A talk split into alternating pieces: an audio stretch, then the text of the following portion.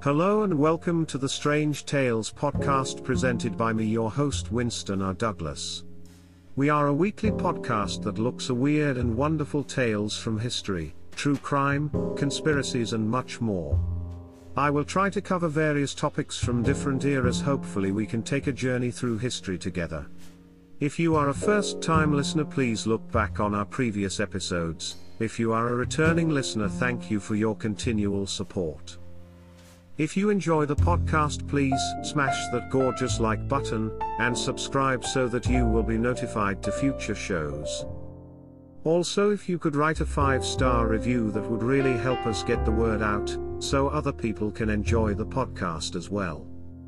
You can follow me on Twitter, Facebook, and YouTube at Strange Tales Pod. Or you can message me at strangetalespod at gmail.com with feedback or ideas on future shows. If you would like to support the podcast, you can do so through Patreon. Go to patreon.com forward slash strange tales pod, where we have plans from as little as 3 US dollars a month and you can opt out anytime. Any help is much appreciated. This week we will go back to 1622 when the Nuestra Senora de Atocha, a Spanish treasure galleon and the most widely known vessel of a fleet of ships that sank in a hurricane off the Florida Keys. At the time of her sinking, Nuestra Senora de Atocha was heavily laden with copper, silver, gold, tobacco, gems, and indigo from Spanish ports at Cartagena and Portobello in New Granada present-day Colombia and Panama, respectively and Havana, bound for Spain. Much of the wreck of Nuestra Senora de Atocha was famously recovered by an American Mel Fisher's commercial treasure hunting expedition in 1985. Following a lengthy court battle against the state of Florida, the finders were ultimately awarded sole ownership of the rights to the treasure. Okay, let's get into today's strange tale.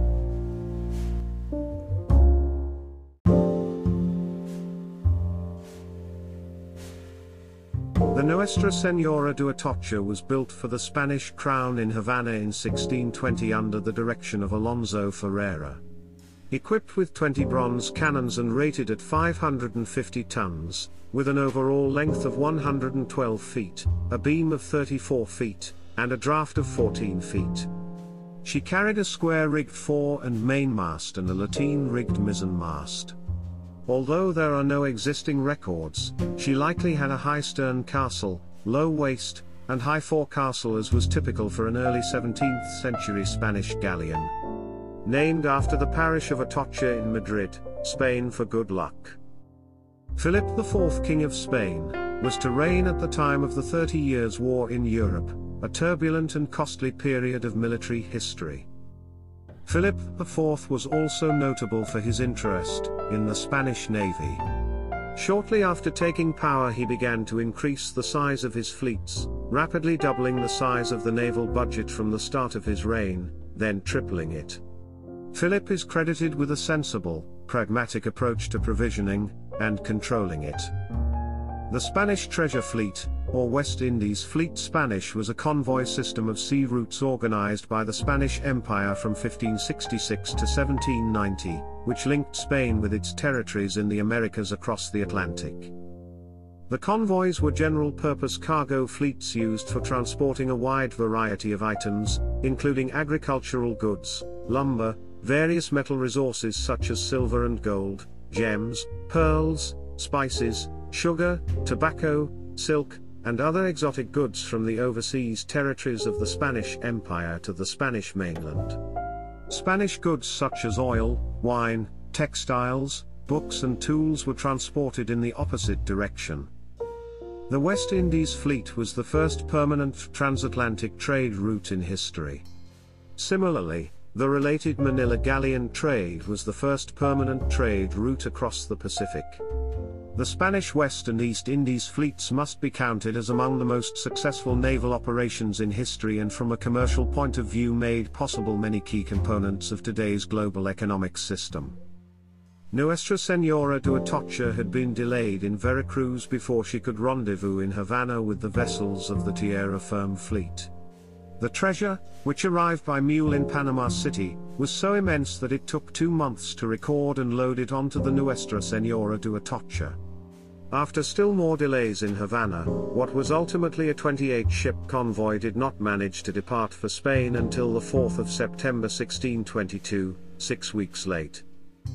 Each ship in the convoy carried crew, soldiers, passengers, provisions, and treasures from all over South America.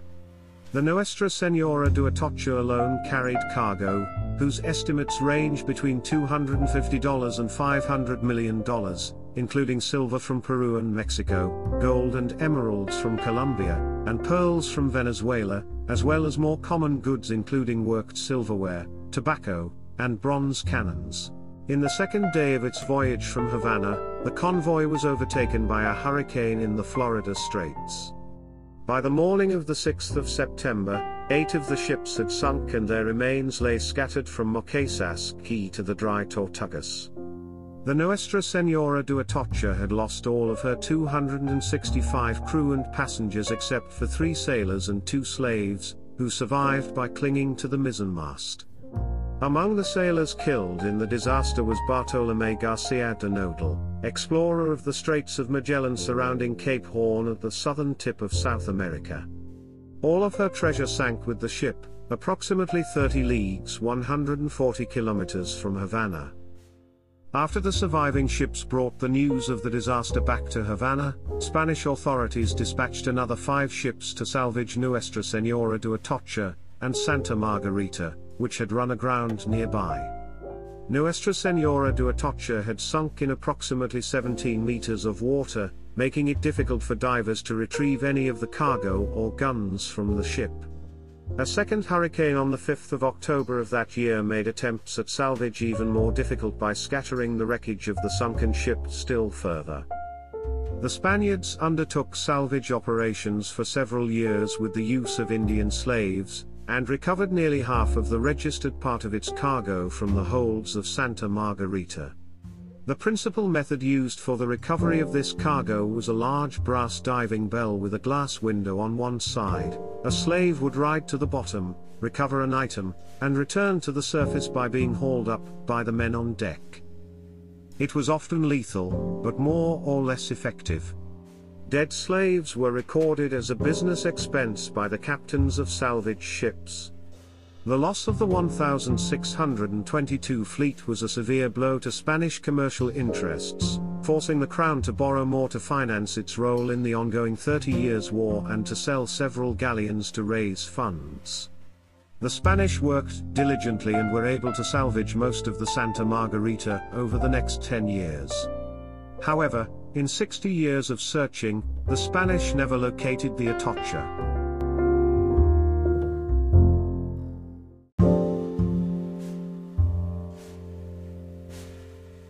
Beginning in 1969, American treasure hunters Mel Fisher, Finley Ricard and a team of subcontractors, funded by investors and others in a joint venture, Treasure Salvers Incorporated searched the seabed for Nuestra Senora de Atocha for 16 and a half years. In 1970, Fisher had recovered portions of the wrecked cargo of the sister ship Santa Margarita. He also proposed the idea to several other potential helpers, who were discouraged by the fact that this dangerous professional diving job would be paid at minimum wage unless the ship could be found. Silver bars apparently from the Nuestra Senora de Atocha were found in 1973, with cannon inscribed such to verify the wreck of Atocha were found by Fisher's son, Dirk, in 1975. Tragically, Fisher's son, his wife and another diver died when a salvage boat capsized soon after the cannon discovery. Subsequently, a substantial part of its remaining cargo of silver, gold and emeralds was discovered. It was Fisher's son, Kane, who radioed the news to Treasure Salvers headquarters on the Florida coast, from the salvage boat Dauntless, put away the charts, we've found the main pile. In 1985 aboard the Dauntless salvage boat was Jimmy Buffett, in waters 55 feet below them, divers Andy Matroci and Greg Wareham, had found a virtual reef made of chests full of silver coins, silver plates, silver bars, copper ingots, stone ballast and artifacts. I knew once we surfaced, it was never going to be quiet down there again, Matroci said. He estimated they wasted years checking out targets that turned out to be dummy bombs used for practice during World War II. One such dummy bomb was found on the mother lode. After 16 years that included a US Supreme Court victory and the death of his son, Fisher's dream had come true. Left off the manifest and missing, about 60 pounds of emeralds from the Muzo mines of Colombia. Fisher said the gems, believed to have been smuggled on board in a 70 pound keg, are among the unknown amount of contraband sneaked aboard the Atocha to avoid the Spanish king's 20% tax.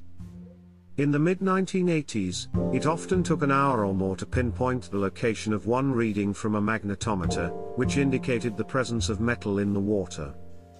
The estimated $450 million cash recovered, known as the Atocha Motherlode, included 40 tons of gold and silver. There were some 114,000 of the Spanish silver coins known as pieces of eight, gold coins, Colombian emeralds, gold and silver artifacts, and 1,000 silver ingots. Large as it was, this was only roughly half of the treasure that went down with the Atocha.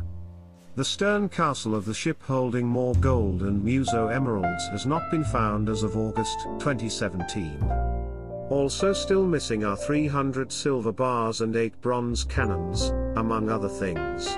In June 2011, divers from Mel Fisher's treasure salvers found an antique emerald ring believed to be from the wreck. It is said that the ring is worth an estimated $500,000. The ring was found 56 kilometers or 35 meters from Key West, along with two silver spoons and other artifacts.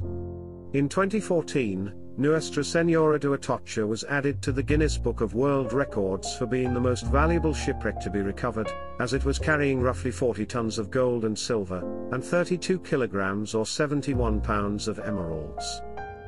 The salvaged coins, both gold and silver, were minted primarily between 1598 and 1621, although numerous earlier dates were represented as well, some of the dates extending well back into the 16th century. Many of the dates and types of the period had been either rare or unknown prior to the salvage of the wreck. It is understood by experts that the stern castle, the part of the ship that would hold most of the gold and rare Muzo emeralds, is still missing from the shipwreck. These and other valuable items would have been stored in the captain's cabin for safekeeping in the rear part of Nuestra Senora de Atocha. Archaeologists had to decide what to do with the hull. It had now been unburied thanks to shifting currents and during the search for the treasure. Where it had spent centuries under four feet of sand, it was now in the open. Using the airlift, one of Mel Fisher's invention that allow for a gentle clearing or mud and sand, they finished cleaning the hull area. Ultimately, it was decided to raise the hull piece by piece and it would be rehomed in a special saltwater lagoon, 38 feet deep, at the Florida Keys Community College. 40 mahogany timbers were salvaged by the U.S. Navy divers.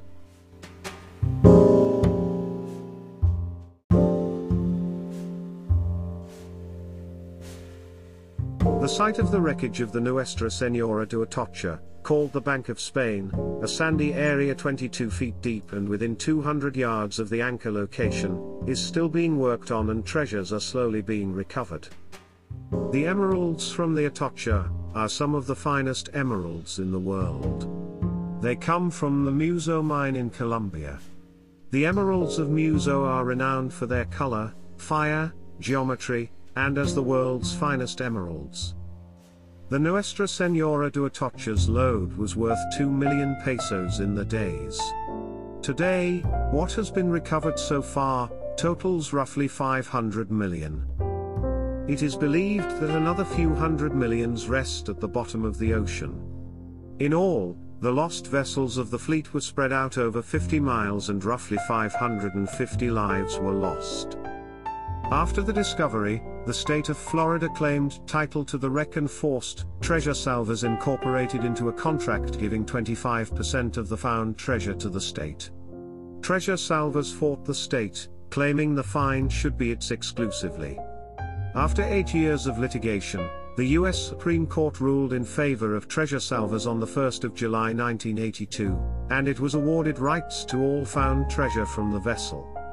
Fisher died on the 19th of December 1998. Thanks to efforts by historians and archaeologists as well as environmentalists. Fisher's success led to reforms in the laws governing shipwrecks and salvage. In 1987, Congress passed the Abandoned Shipwreck Act, which gave states the rights to shipwrecks located within three miles of the coastline. After the discovery, items from the cache of treasure went on permanent display at the Mel Fisher Maritime Museum in Key West, Florida.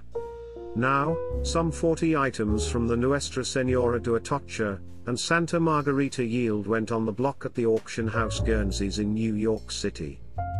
According to Fisher's daughter, Taffy Fisher, the lots offered for sale will include some of her parents' favorite pieces. Mel Fisher wore one of the pieces to be auctioned off, a heavy gold chain that hangs past waist length, when he appeared on The Tonight Show with Johnny Carson soon after discovering the Nuestra Senora de Atocha's treasures. Dubbed the money chain, it consists of individual links, each around the size of a thumbnail, which in the 17th century could have been removed and used as formal currency. At the time, the Spanish king had placed a 20% tariff on gold bullion, known as the Royal Fifth, but the tax didn't apply if the gold was turned into jewelry. According to her daughter, Dorothy Fisher favored a knee-length gold chain with ornately carved links. Another item, a gold and enamel spoon of Peruvian and Spanish origin, is believed to have been used during communion by Catholic priests, sent to the New World to convert the native population. Among the intricate designs carved along the spoon's neck is a masculine face between a pair of condors, an Inca symbol of royalty. Among the more intriguing items recovered from Nuestra Senora de Atocha were a number of bezoar stones, egg-sized objects made of organic material found in the digestive tracts of llamas, alpacas, deer, sheep or other two-stomached animals, known as ruminants. When dipped into a cup of liquid, bezoar stones were thought to remove any toxins or poisons from that liquid, a necessity for rich and powerful 17th century individuals worried about servants or rivals adding arsenic to their wine goblets. One of the stones, mounted in a gold setting and designed to dangle from a chain. In 2015 auction house Guernsey's offered nearly 40 items from Nuestra Senora de Atocha, and other 17th and 18th century ships for the Discovery's 30th anniversary including an exquisite gold chalice from the Margarita was the top-selling lot, fetching $413,000 and an emerald-encrusted crucifix from the 1715 fleet went for $119,000 and a gold bar for $93,750. No information on the buyers was immediately available. Guernsey's said the total value of all items sold was around $2 million in keeping with pre-sale estimates. Mel Fisher's daughter said it's going to be kind of a bittersweet ordeal, she said. It's time to let these pieces go, she said. A Renaissance Colombian emerald set gold jewel recovered from the shipwrecked Spanish galleon Nuestra Senora de Atocha early 17th century sold at Sotheby's for 410,500 US dollars.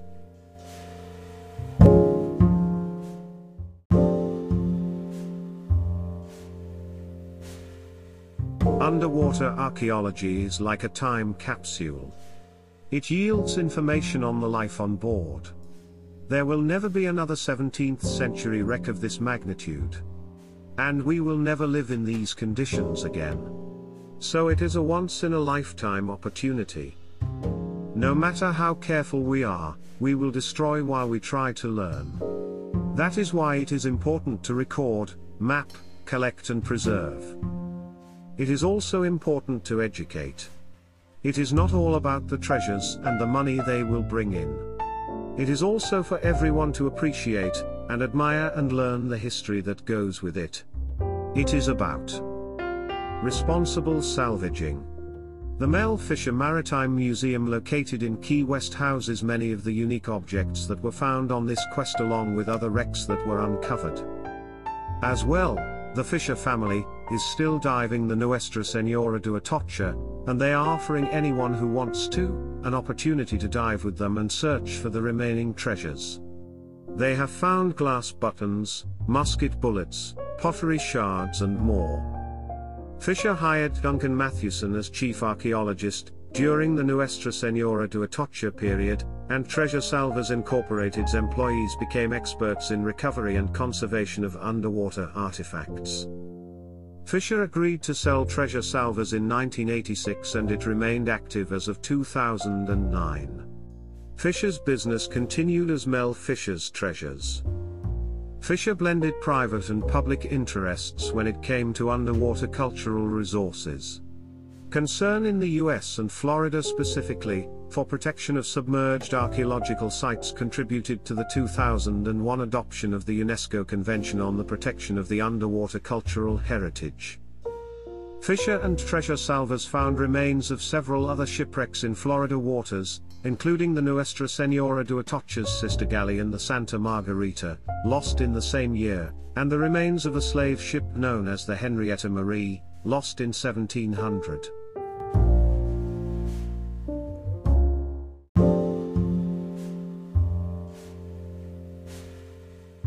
Thank you all so much for listening.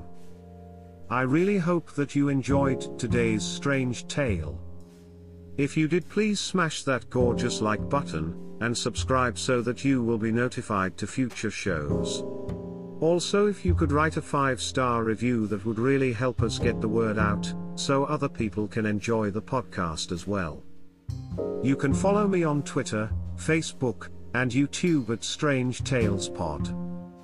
Or you can message me at strangetalespod at gmail.com, with feedback or ideas on future shows.